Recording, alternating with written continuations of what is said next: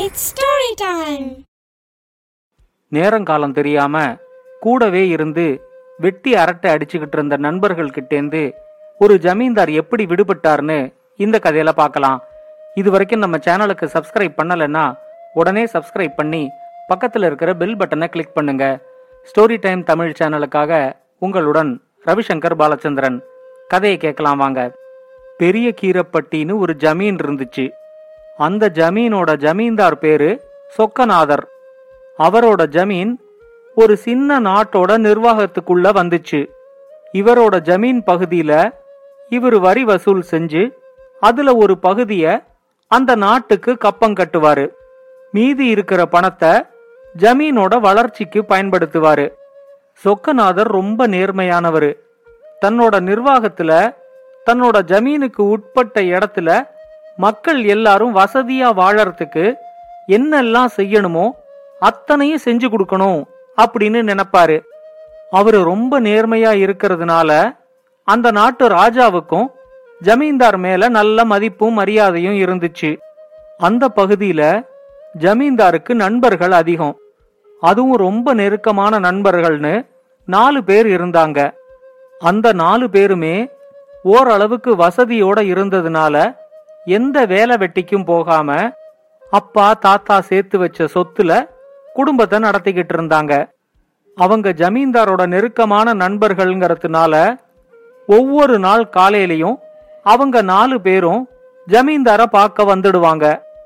காலையிலேந்து சாயங்காலம் வரைக்கும் ஜமீன்தார் கூடவே இருந்து வெட்டியா ஏதாவது அரட்டை அடிச்சுக்கிட்டு இருப்பாங்க. ஜமீன்தாருக்கு ராஜா கிட்ட இருக்கிற செல்வாக்க பயன்படுத்தி தங்களுக்கும் தங்களோட உறவினர்கள் நண்பர்கள் இவங்களுக்கும் அரசாங்கத்துல ஏதாவது வேலையை செஞ்சு வாங்கிக்க முடியுமா? அப்படிங்கிற மாதிரி அவங்க எப்பயுமே யோசிப்பாங்க. எப்பவுமே ஜமீன்தார் கூட இருந்தா அந்த ஊர் மக்களும் தங்களை நல்லா மதிப்பாங்க அப்படிங்கிற மாதிரி அந்த நாலு பேரும் நினைச்சுக்கிட்டாங்க. இவங்க நாலு பேருமே எப்பவுமே கூட இருக்கிறதுனால ஜமீன்தாரால ஜமீனோட நிர்வாக விஷயத்துல கவனத்தை செலுத்த முடியல. நிர்வாக சம்பந்தமா எந்த ஒரு பிரச்சனை வந்தாலும் இவங்க நாலு பேரும் அதுக்கெல்லாம் கருத்து சொல்ல ஆரம்பிச்சாங்க.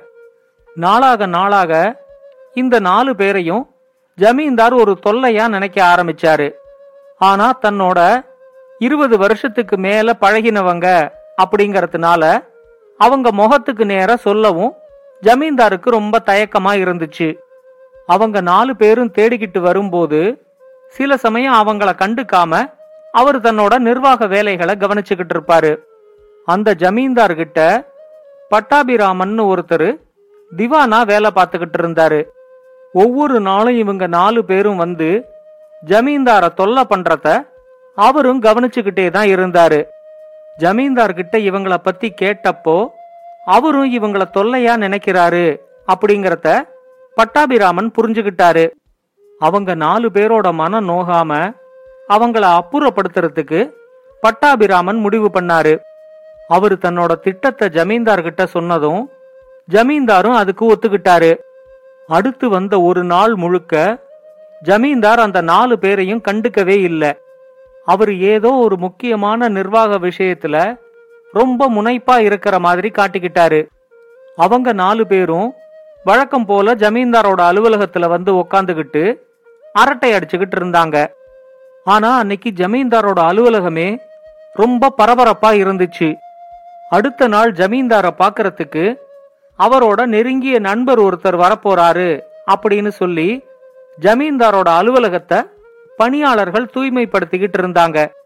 ஜமீன்தாரோட அலுவலகத்துல இருந்த தரை விரிப்புகள் எல்லாம் மாத்தி உள் அலங்காரத்தை மாத்தி வர்றவருக்கு ஒரு மிகப்பெரிய வரவேற்பை கொடுக்கறதுக்கான எல்லா ஏற்பாடுகளையும் ஜமீனோட பணியாளர்கள் செஞ்சுக்கிட்டு இருந்தாங்க. அந்த பக்கமா வந்த திவான் பட்டாபிராமன் கிட்ட அந்த நாலு பேரும் யார வரவேற்கிறதுக்காக இவ்வளவு பெரிய ஏற்பாடு நடக்குது? அப்படின்னு கேட்டாங்க. நாளைக்கு ஜமீன்தாரோட நெருங்கிய நண்பன் அழகப்பன் வரப்போறாரு. அவரை வரவேற்கிறதுக்கு தான் இவ்வளவு ஏற்பாடுகளும் நடக்குது அப்படின்னு பட்டாபிராமன் சொன்னாரு. நாம நாலு பேரும் தான் ஜமீன்தாருக்கு ரொம்ப நெருங்கிய நண்பர்கள். அழகப்பன்னு யாரும் அவருக்கு நெருங்கிய நண்பரா இருக்கிற மாதிரி நமக்கு தெரியவே இல்லையே அப்படின்னு யோசிச்சுக்கிட்டே அன்னைக்கு அந்த நாலு பேரும் அவங்க அவங்க வீட்டுக்கு போய் சேர்ந்தாங்க.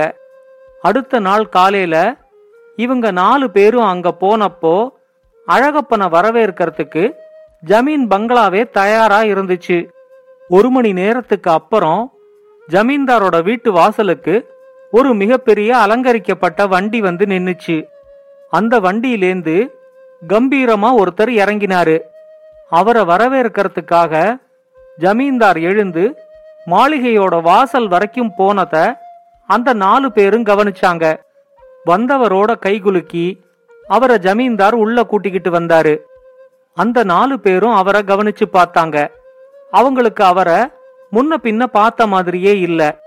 இவருதான் அழகப்பனா இருக்கும் அப்படின்னு அவங்க நாலு பேரும் ஒருத்தருக்குள்ள ஒருத்தர் பேசிக்கிட்டு இருந்தாங்க.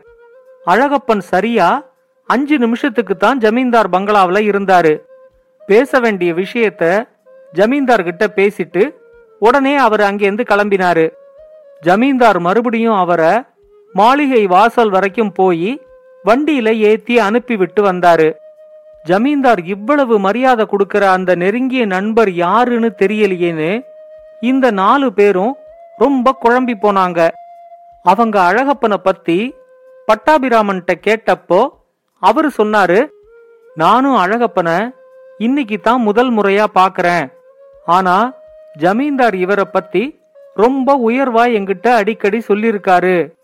ஒருத்தர் தன்னோட நண்பரோட வீட்டுக்கு வந்தா அங்க அவர் எவ்வளவு நேரம் செலவிடுறாரு அப்படிங்கறத விட செலவிடுற நேரத்தை எவ்வளவு தரமா செலவிடுறாரு அப்படிங்கிறது தான் ரொம்ப முக்கியம்.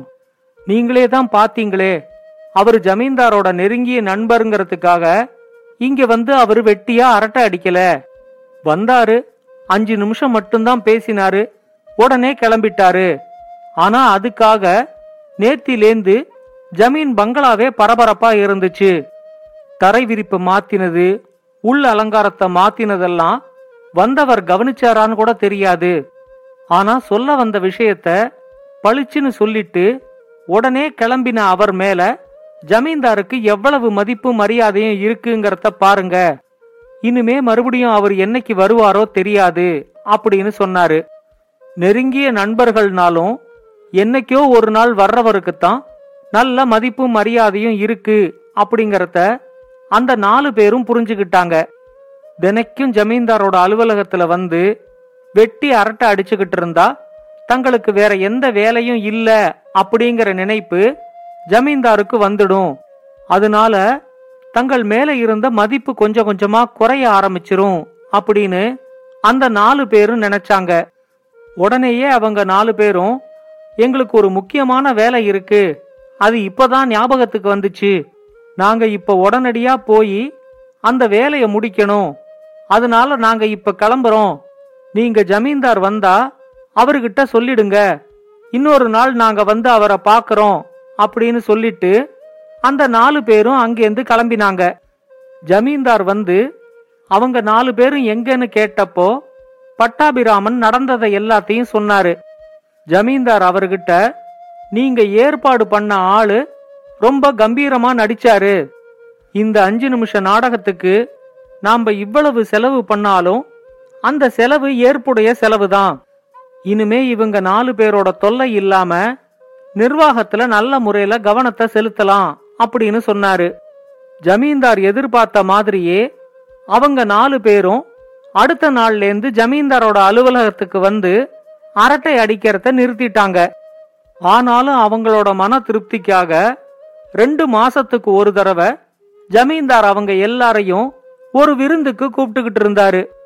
அவங்களோட நட்பையும் இழக்காம நிர்வாகத்தையும் நல்ல முறையில நடத்துறதுக்கு உதவி செஞ்ச பட்டாபிராமனை ஜமீன்தார் ரொம்ப பாராட்டினாரு.